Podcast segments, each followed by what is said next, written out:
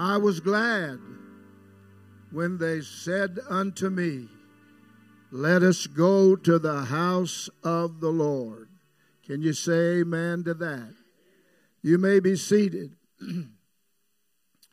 it's good to be in church today, the safest place on earth. Amen. I thank God for what we've been hearing in terms of the word of the Lord And I thank God for every one of our brothers, amen, that bring to us the word of the Lord. It's so good to be here among my brothers and sisters in my home church. I'd just soon preach here as anywhere. And uh, I thank God for the fellowship we have as brothers and sisters in the Lord. Praise God. Thank God for our shepherd. You know, it is considered to be the honorable thing and the normal thing to brag on the pastor, whether it's a visiting preacher who comes through here or whether it's one of us ministers locally on the staff. It's just the assumed thing to do that. And I, I want you to know that when I lift up his name in thanksgiving and praise, that I'm not doing it just because it's expected. But I truly feel that way. I thank God for the fellowship I've had with Brother Stevenson, and I thank God for his family. We, our pastor's family, our children and young people, we can be proud of. Amen. Their walk with God, their conduct, and the way they behave themselves, we can be so thankful for what the Lord has done. I've been I've been in churches both as a evangelist, a visiting preacher, that the children were doing some of the craziest things you can imagine. And it wreaked havoc upon the name and life of the man of God. But it's no such thing here. Brother and sister Stevenson have taught their children well and they behave among us with, with honor and with holiness. And I thank God for that, don't you? We don't have to tuck our head. Go right ahead. We don't have to be ashamed or be embarrassed by anybody bringing up the names of our pastor's family. Praise God. I'm so thankful to be in this pulpit this afternoon, and I'm well aware of the fearfulness of this pulpit and of this desk. And by the help of God today, I want to minister His Word, be a blessing to Brother uh, Stevenson, be a blessing to the name of the Lord and to you, the saints of God of this church. We're in dangerous times. We're in awesome times. The writer of the new the writers of the New Testament are united in the way they approach the generation that we're living in right now, giving us warning about it. In fact, the Apostle Paul said, Be strong in the Lord and in the power of his might.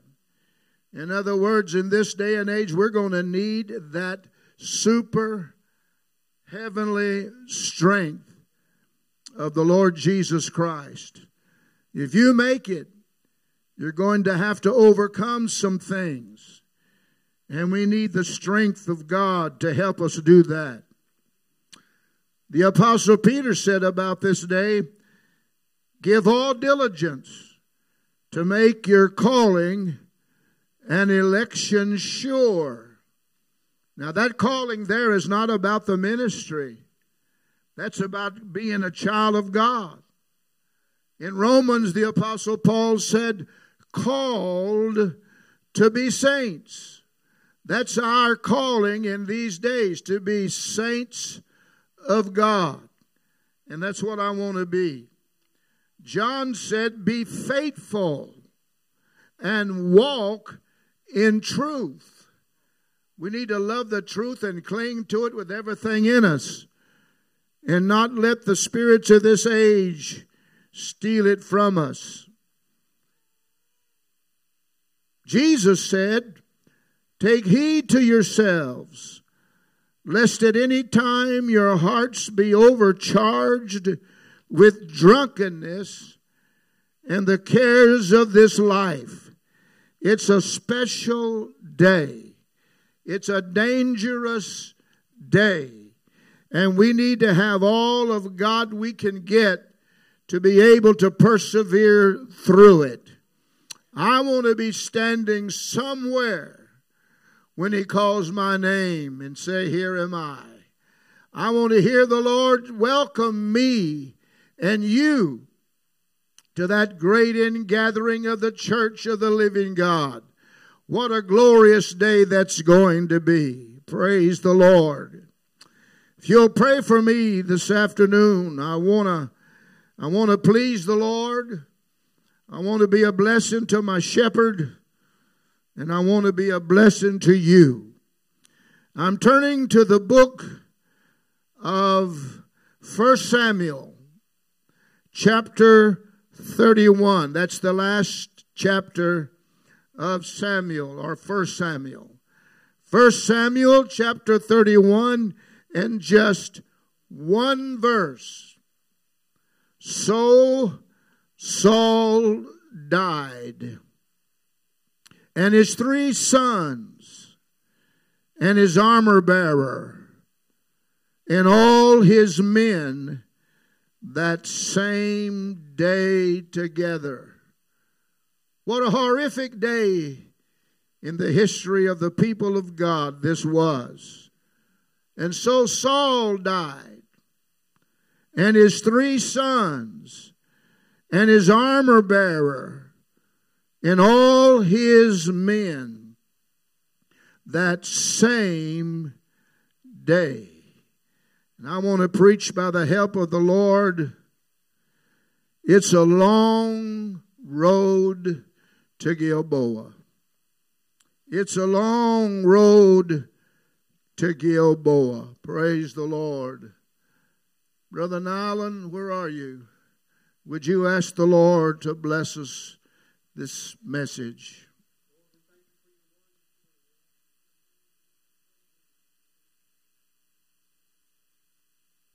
Amen.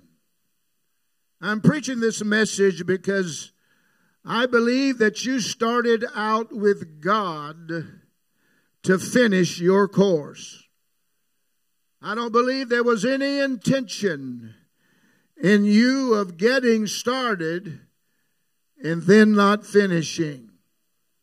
The Bible talks, in fact, it was Jesus talked about a man that was going to build a tower but he did not count the cost.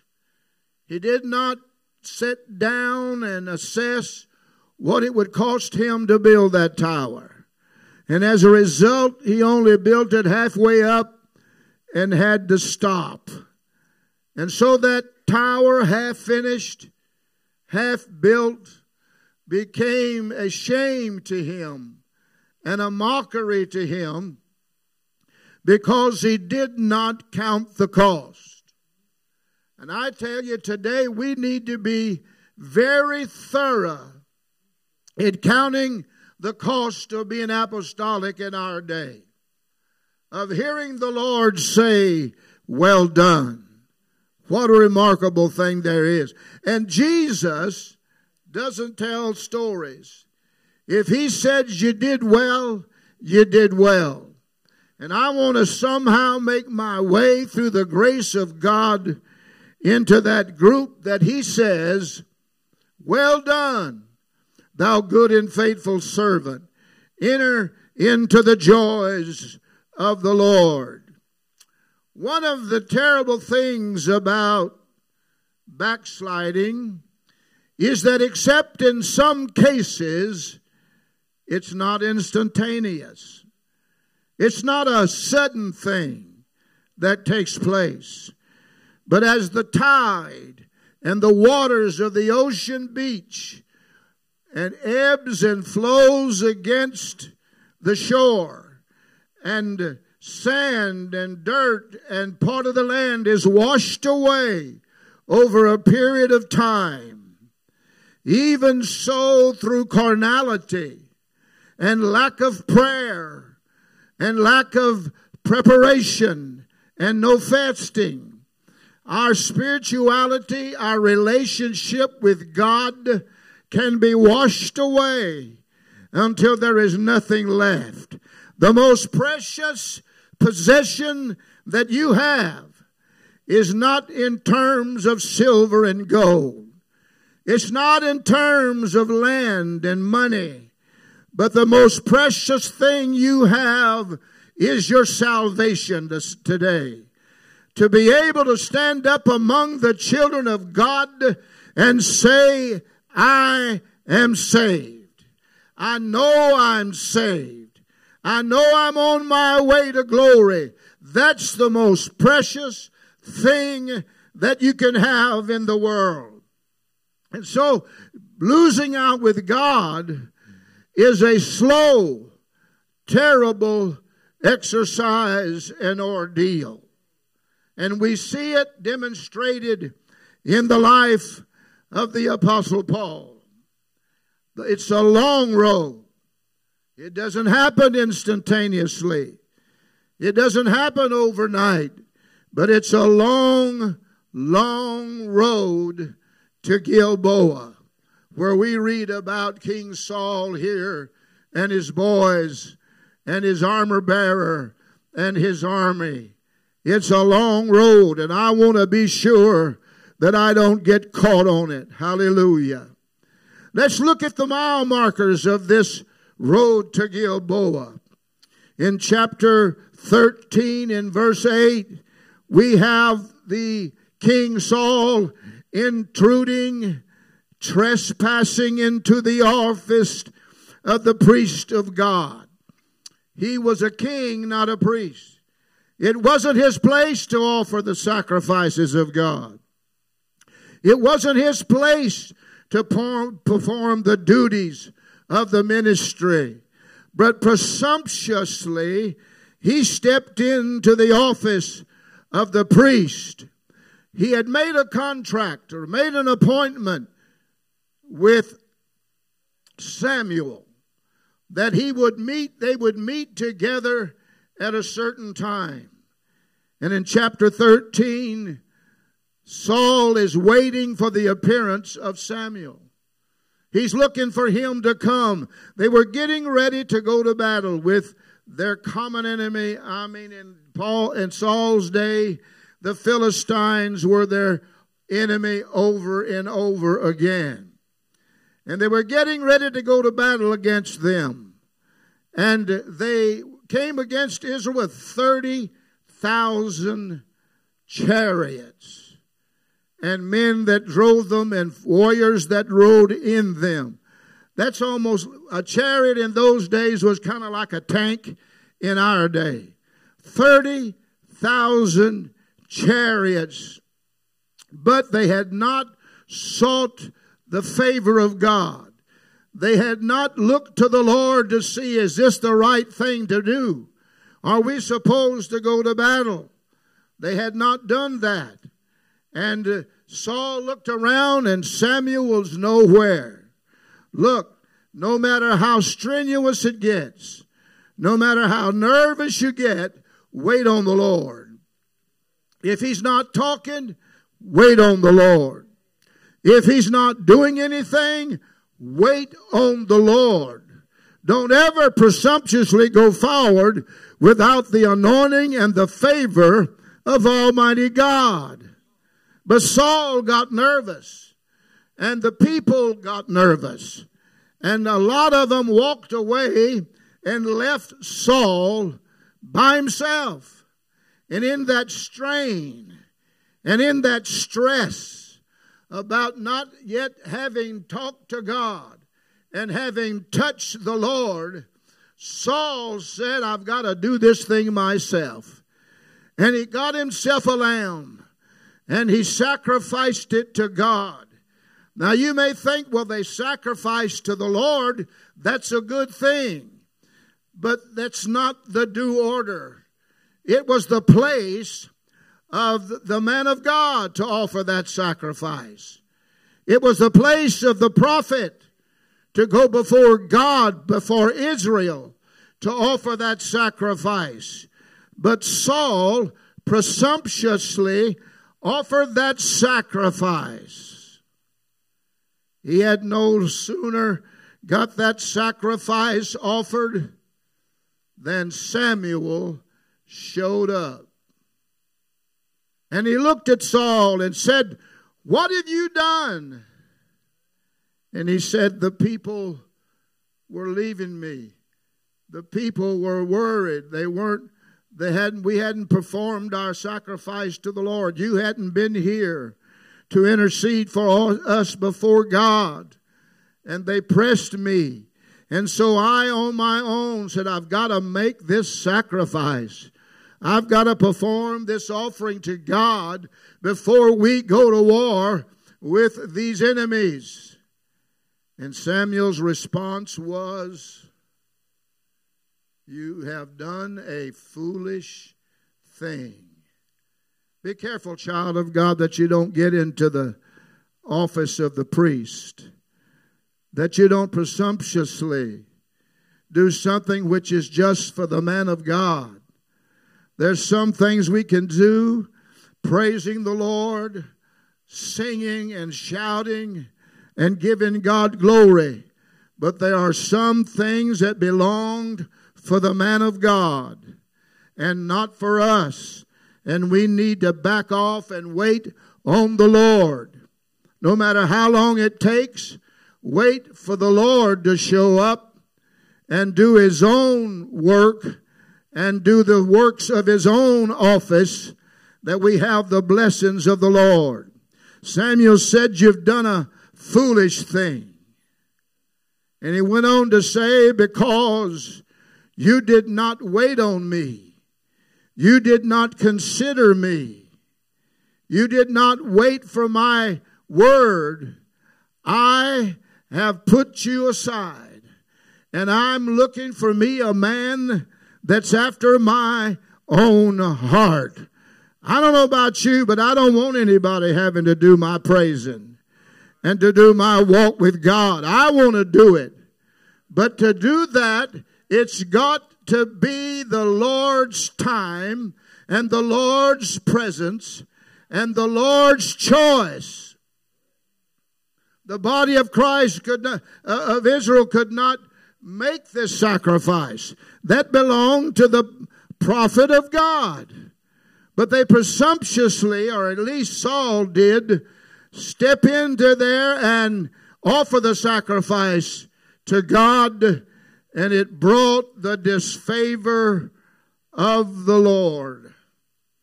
Hallelujah. I don't care who we are and how smart we are, how spiritual we are. There are some responsibilities today that belong to the man of God. Don't get caught standing in the man of God's ways, in his shoes. There are decisions to be made that belong only to the man of God. If you don't know for sure what God wants you to do, talk to the man of God. Get his counsel, get his advice. Just don't step in and presumptuously speak for him. There's only one shepherd, and there's only one God. In chapter 15, there is incomplete obedience. In chapter 15, he was told to utterly destroy all the Amalekites. Now, when God says utterly and completely and fully, he means just that. Let me put in here this afternoon and say that what you fail to destroy when it comes to the enemies of God's people, what we fail to destroy will ultimately destroy us. And so Saul spared Agag. He spared some of the enemies of God, but he had been told slay the young, the old, the moms, the dad. That sounds awful. But that was the every enemy of God. The Amalekites had been enemies of God from the start when they first inherited the land of Israel. On their way in, it was the Amalekites that stood in the way of Israel. And when Moses asked to let us pass through your land, and we'll pay for everything we use. The water we drink, the meat we get, we'll pay for it. Just let us pass through. And the Bible said that the Amalekites stood in the way in the past to, to uh, uh, attack them and uh, was going to do their best to destroy them.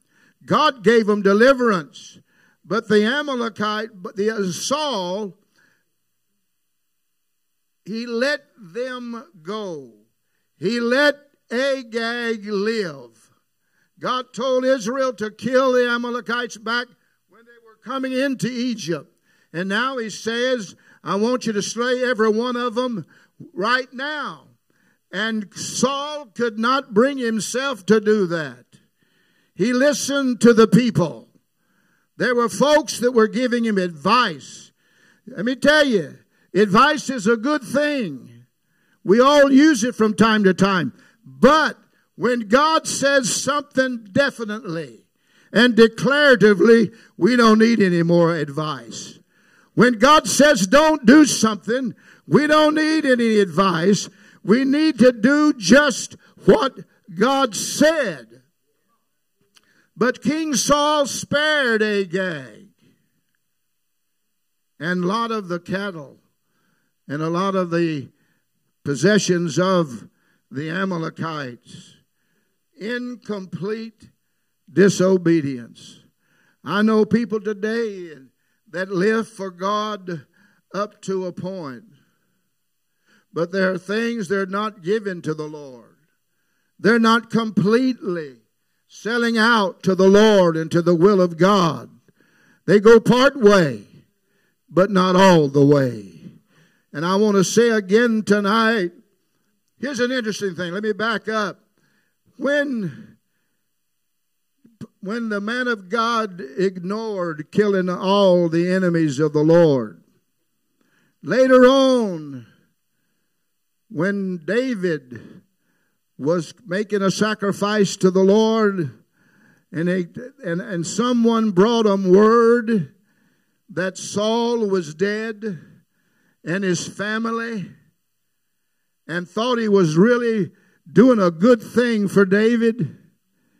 David said, Did you think telling me this was going to make me glad that Saul was slain on Mount Gilboa? And he talked with him a little bit and said, Who are you? Where did you come from? And this man that brought Saul the news, or rather David the news that Saul was dead, said, I'm an Amalekite. The very people that God had said don't leave any alive, it was one of them that killed Saul on Mount Gilboa. Saul was slain, or Saul was wounded nigh unto death but he was still alive and he didn't want to be caught by the Amalekites to be taken home and hung up on the wall and mocked and made fun of. So he said, Would you kill me, please? His, his armor bearer wouldn't do it. But this man that came up on the mountain of Gilboa, when Saul begged him to slay him, picked up the sword and killed the king of Israel. What he should have killed years before, killed him on Mount Gilboa.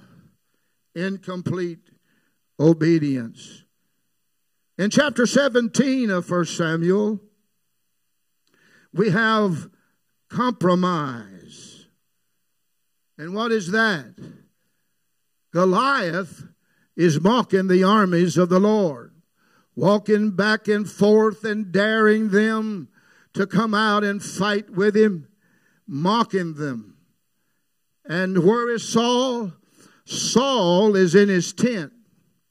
He's hiding from Goliath and he's refusing to come out. He's compromising God's people with these folks that he should have destroyed long ago. In fear, he hid from the Lord, hid from them, and would not go out to fight the enemies of the Lord. God help us never to back up for anything that's not biblical, for anything that is not of God, for anyone preaching something that is not of God.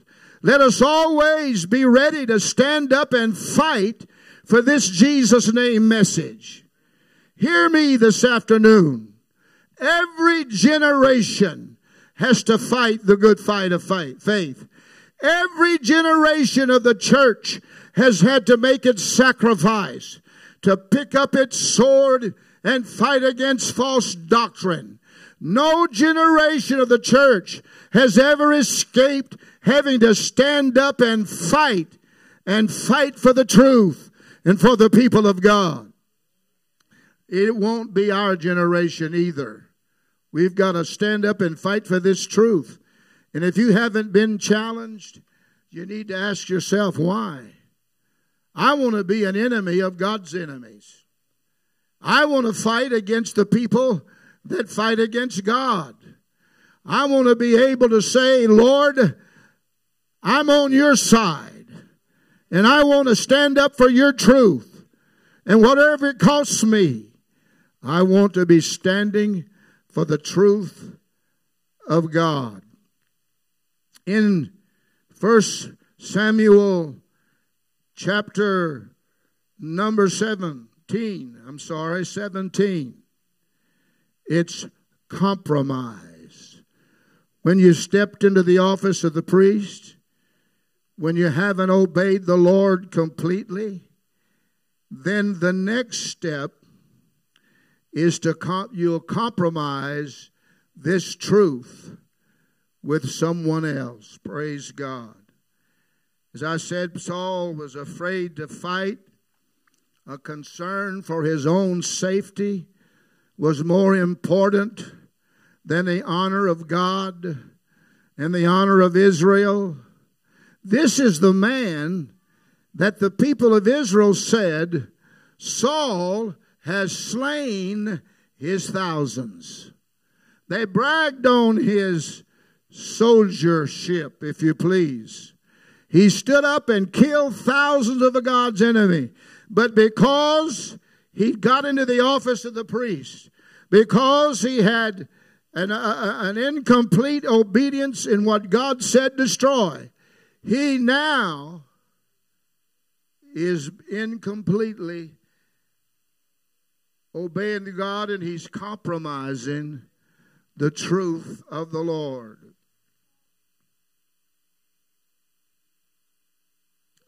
The fourth step on the way to the Gilboa is the hatred toward those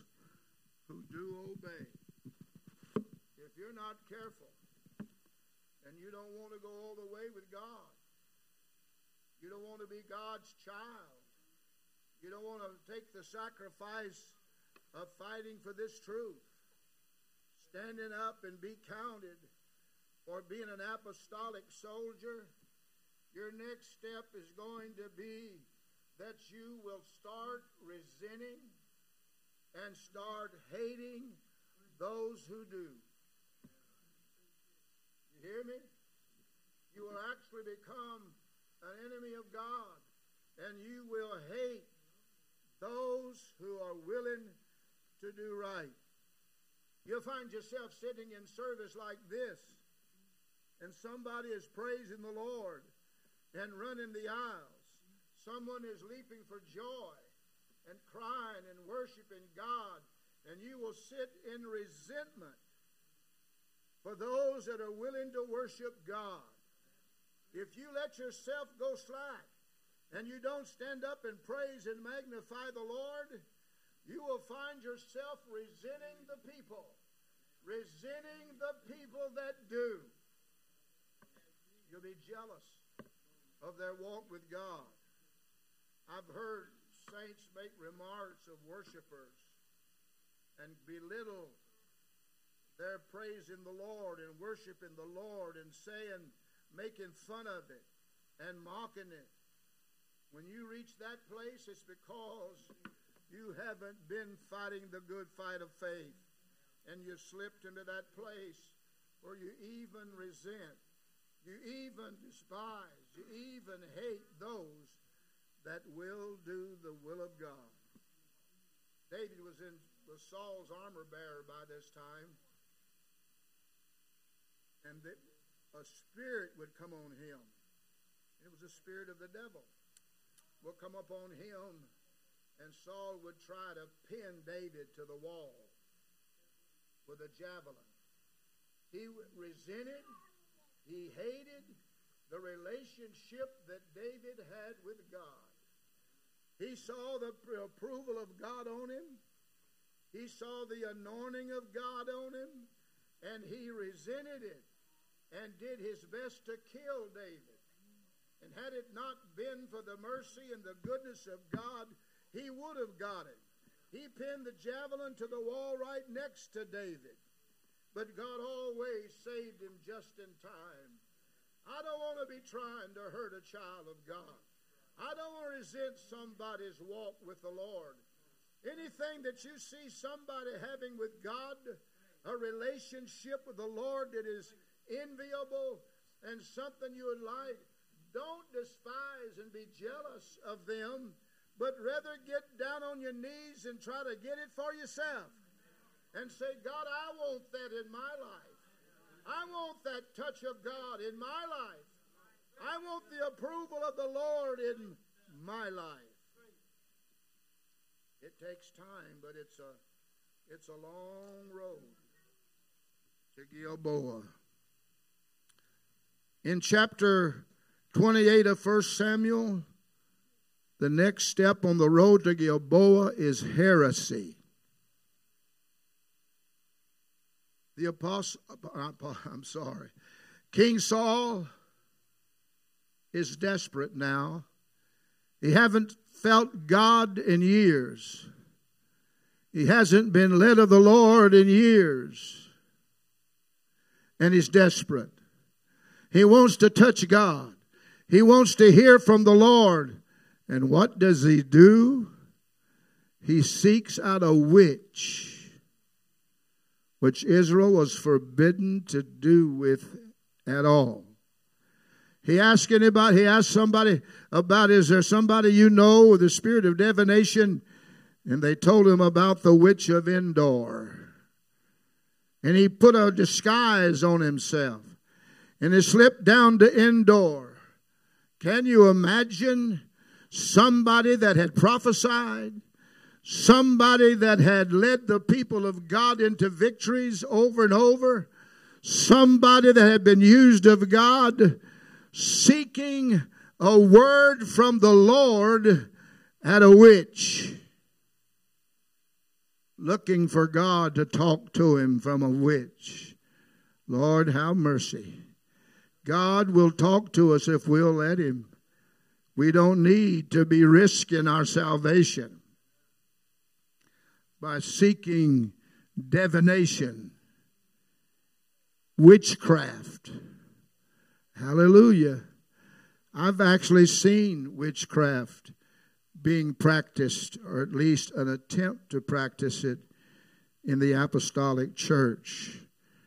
Praise the Lord. What a terrible thing it is for somebody who had the Holy Ghost, who knows God, to turn to satanic strength to try to accomplish the work of the Lord. It's a long long road to Gilboa. And finally, lastly, the battle is waging on the hilltop of Gilboa. Saul and his three boys, back to back with the armor bearer, are fighting against the enemies of the people of Israel. And somebody comes up that hillside, that mountain, and slays King Saul. Hallelujah. The last and final step up to the road to Gilboa is shame, degradation, and finally death at not following the hand of the Lord. It pays to serve God. Don't let Satan discourage you and try to get you to leave God and to leave church. Whatever you have to go through to be saved, it's worth it to go to heaven. I'm going to close here with this word. Many years ago, I was preaching a revival in Baton Rouge. Night after night, I had seen the Lord dealing with a young man that was about 20 years of old. I saw him shaken. I saw him weeping. I saw him trembling under the convicting hand of God. But he just wouldn't turn loose. He just wouldn't let go. And I got a telephone, Brother Spell had left town for some business, and I got a telephone call one morning telling me that a, that young man by the name of Troy had been killed that day. He had just told his mother a day or so before, I'm going to go to the altar next time. And I'm going to get saved and prayed through. But you see, we don't call the shots as to when we get saved. It is God who appoints the time. And He said it is high time that we escape this world and repent and get right with God. And so I ran out to his house. His mother was the very first soul to get saved in Life Tabernacle at Brother Spell's in, in uh, Baton Rouge. She was a marvelous old child of God. I rushed out to that house to pray for him. When I walked to the door, she said, Brother Bowie, it's too late. He's gone on to be with the Lord and he wasn't ready. But she told us something that he said. He was so weak he couldn't hardly talk when the Lord took him home. But he pulled his mother over, pulled her head down to his mouth, and he said, Mom, tell Brother Bowie when he gets here to tell everybody wherever he goes, they're a fool not to get saved while it, they can. To keep putting off repentance, to keep putting off getting right with God, they're silly. They're a fool. Have him tell him. Tell him I said wherever he goes, to whomever he preaches, to tell them about me. Well, I can't do anything about Troy this afternoon. He'll answer to God for himself. But listen, soul, don't keep putting it off. Don't keep putting off repentance. something you might need to say to somebody or do. Don't put it off. But while you're able and while you're strong enough, turn to God and say, Lord, I want to be saved.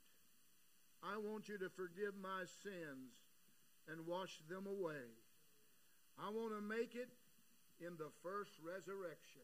Praise the Lord. It's a long road to Gilboa.